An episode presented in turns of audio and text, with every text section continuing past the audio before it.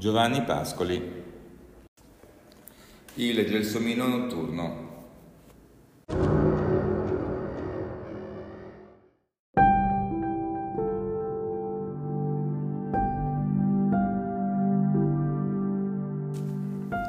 Questa poesia fu composta per le nozze dell'amico Gabriele Briganti ed uscì in forma di opuscolo nel 1901.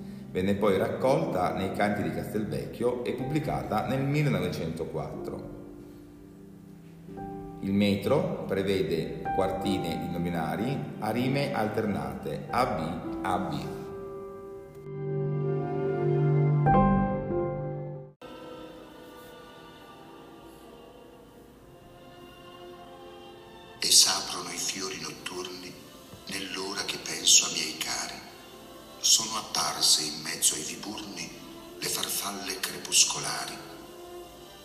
Pezzo si tacquero i gridi Là sola una casa bispiglia. Sotto l'ali dormono i nidi come gli occhi sotto le ciglia. Dai calici aperti si esala l'odore di fragole rosse. Splende un lume là nella sala. Nasce l'erba sopra le fosse. Un'ape tardiva sussurra trovando già prese le celle. La chioccetta per l'aia azzurra va col suo pigolio di stelle. Per tutta la notte s'esala l'odore che passa col vento. Passa il lume su per la scala, brilla al primo piano, s'è spento. È l'alba, si chiudono i petali un poco gualciti, si cova dentro l'urna molle e segreta, non so che felicità nuova.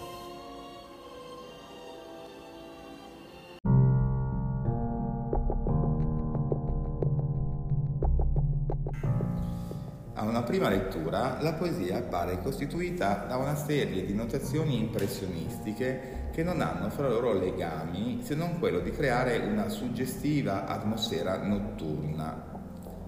Il componimento è dedicato, come abbiamo detto, alle nozze dell'amico Gabriele Briganti ed evoca, in termini simbolici e allusivi, la prima notte di nozze in cui è stato concepito il piccolo Dante Gabriele Giovanni, che nascerà di lì a un anno. Ci sono quattro ordini di immagini nella poesia, quelle che si riferiscono al fiore, quelle che si riferiscono alla casa, quelle che si riferiscono alla morte e quelle che si riferiscono al nido. Cominciamo ad analizzare quelle che si riferiscono alla casa.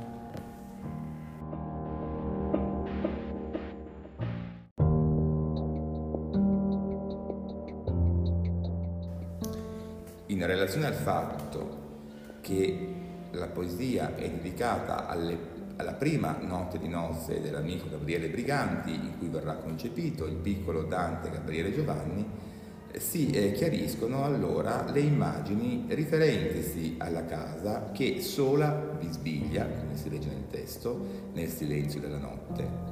Al lume anche che splende nella sala, sale per le scale, brilla al primo piano e si spegne immagini che rivelano il vagheggiamento eh, del rito di fecondazione che si svolge nella casa nuziale e da cui deve nascere la nuova vita.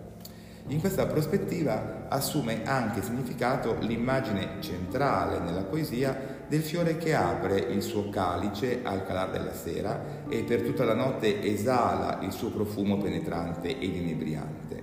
Il fiore si schiude anch'esso per il processo di fecondazione, quindi eh, l'immagine vegetale diventa allusiva all'altro rito, quello che si svolge nel mondo umano. L'aprirsi della corolla e l'esalare del profumo appaiono come un invito all'amore, di cui il poeta sottolinea con forza la carica sensuale con l'insistere sulle intense sensazioni olfattive e cromatiche.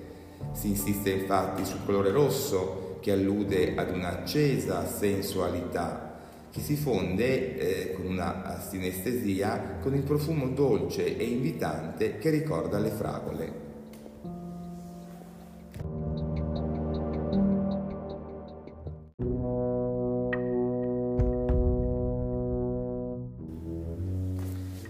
All'alba però compiuta la fecondazione, i petali del fiore si chiudono, come dice Pascoli, un poco gualciti. Per Pascoli non si può concepire il rapporto sessuale se non come violenza inferta alla carne. Quello di Pascoli non è quindi un inno gioioso alla fecondità, un augurio di nozze lunghe e prospere, come si poteva trovare nelle poesie per le nozze eh, a partire dal mondo classico, i famosi epitalami. Si tratta invece di un epitalamio moderno, eh, nel quale il poeta eh, che scrive è un poeta dalla coscienza inquieta e infelice, che non ha mai vissuto questa esperienza. La contemplazione del rito eh, delle, della prima notte di nozze avviene da parte di chi, Pascoli, ne è stato per sempre escluso. Il punto di osservazione, infatti, si colloca all'esterno della casa, dove avviene il rapporto amoroso una distanza questa incolmabile, eh, una distanza che separa l'osservatore, Pascoli, dall'oggetto, la casa nuziale, come peraltro indica la ripetizione insistita dell'avverbio di luogo là. Noi leggiamo infatti là solo una casa bisbiglia oppure ancora splende un lume là nella casa. Quindi il poeta vuole celebrare la fecondazione, però sa che non può personalmente avere il suo nido con i suoi quattro rondinotti e che non può essere il sereno e appagato pater familias eh, che tanto vorrebbe essere. Mm, più che un pater famiglia, pater familias, eh, lui eh, diventa l'ape tardiva di cui ci parla nella poesia, l'ape tardiva che è rimasta esclusa dall'alveare e si aggira nella sua desolata solitudine.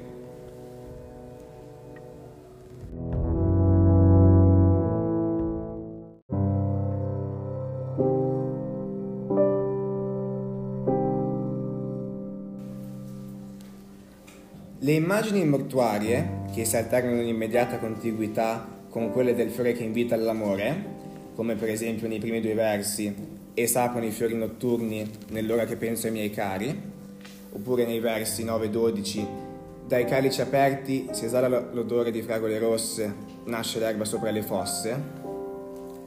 La tragedia familiare, che ha distrutto il nido, ha bloccato il poeta alla condizione psicologica infantile lo ha tenuto infatti prigioniero del nido.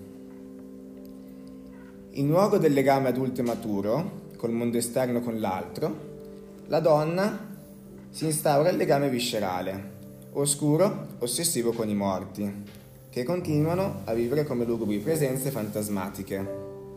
La fedeltà ai morti, all'impegno di ricreare appunto il nido, gli impedisce di uscire da quel cerchio chiuso, protettivo ma anche soffocante, di rispondere al richiamo dell'amore.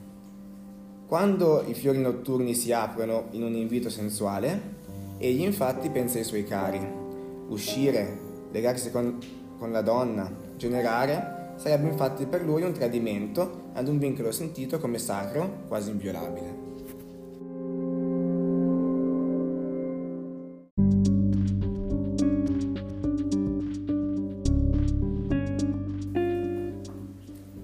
Quarto ordine delle immagini che nella poesia si alternano con quelle della casa, del fiore, dei morti, quelle appunto che si riferiscono al nido.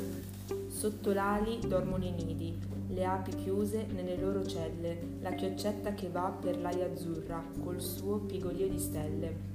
Esse riproducono tutte l'immagine chiusa, gelosa, rassicurante del nido originario, quello andato perduto e che deve essere ricostituito dai superstiti quello dove i piccoli sono protetti dal, dal, calore dei grandi, in cui vi sono solo i rapporti affettivi tra genitori e figli.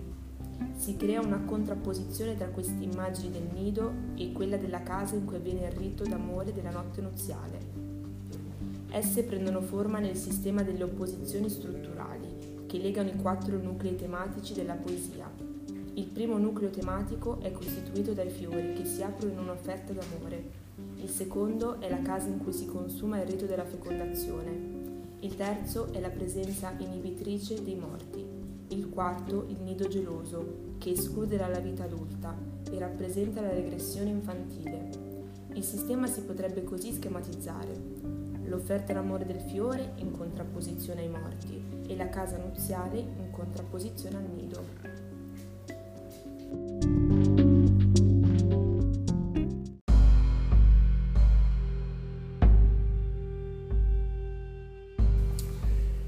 Questo componimento è uno dei grandi esempi del simbolismo pascoliano. Eh, vi è una magica notte misteriosamente pullulante di esistenze, di movimenti, di eventi e le diverse notazioni, le diverse sensazioni che essa allinea sono legate da una trama segreta di rispondenze e di allusioni che creano un clima ambiguo, enigmatico, sospeso, tra struggente, morbida sensualità, trepidante vagheggiamento del fiore della vita, senso di solitudine, angosciata dimensione funebre. È il Grandi Pascoli decadente.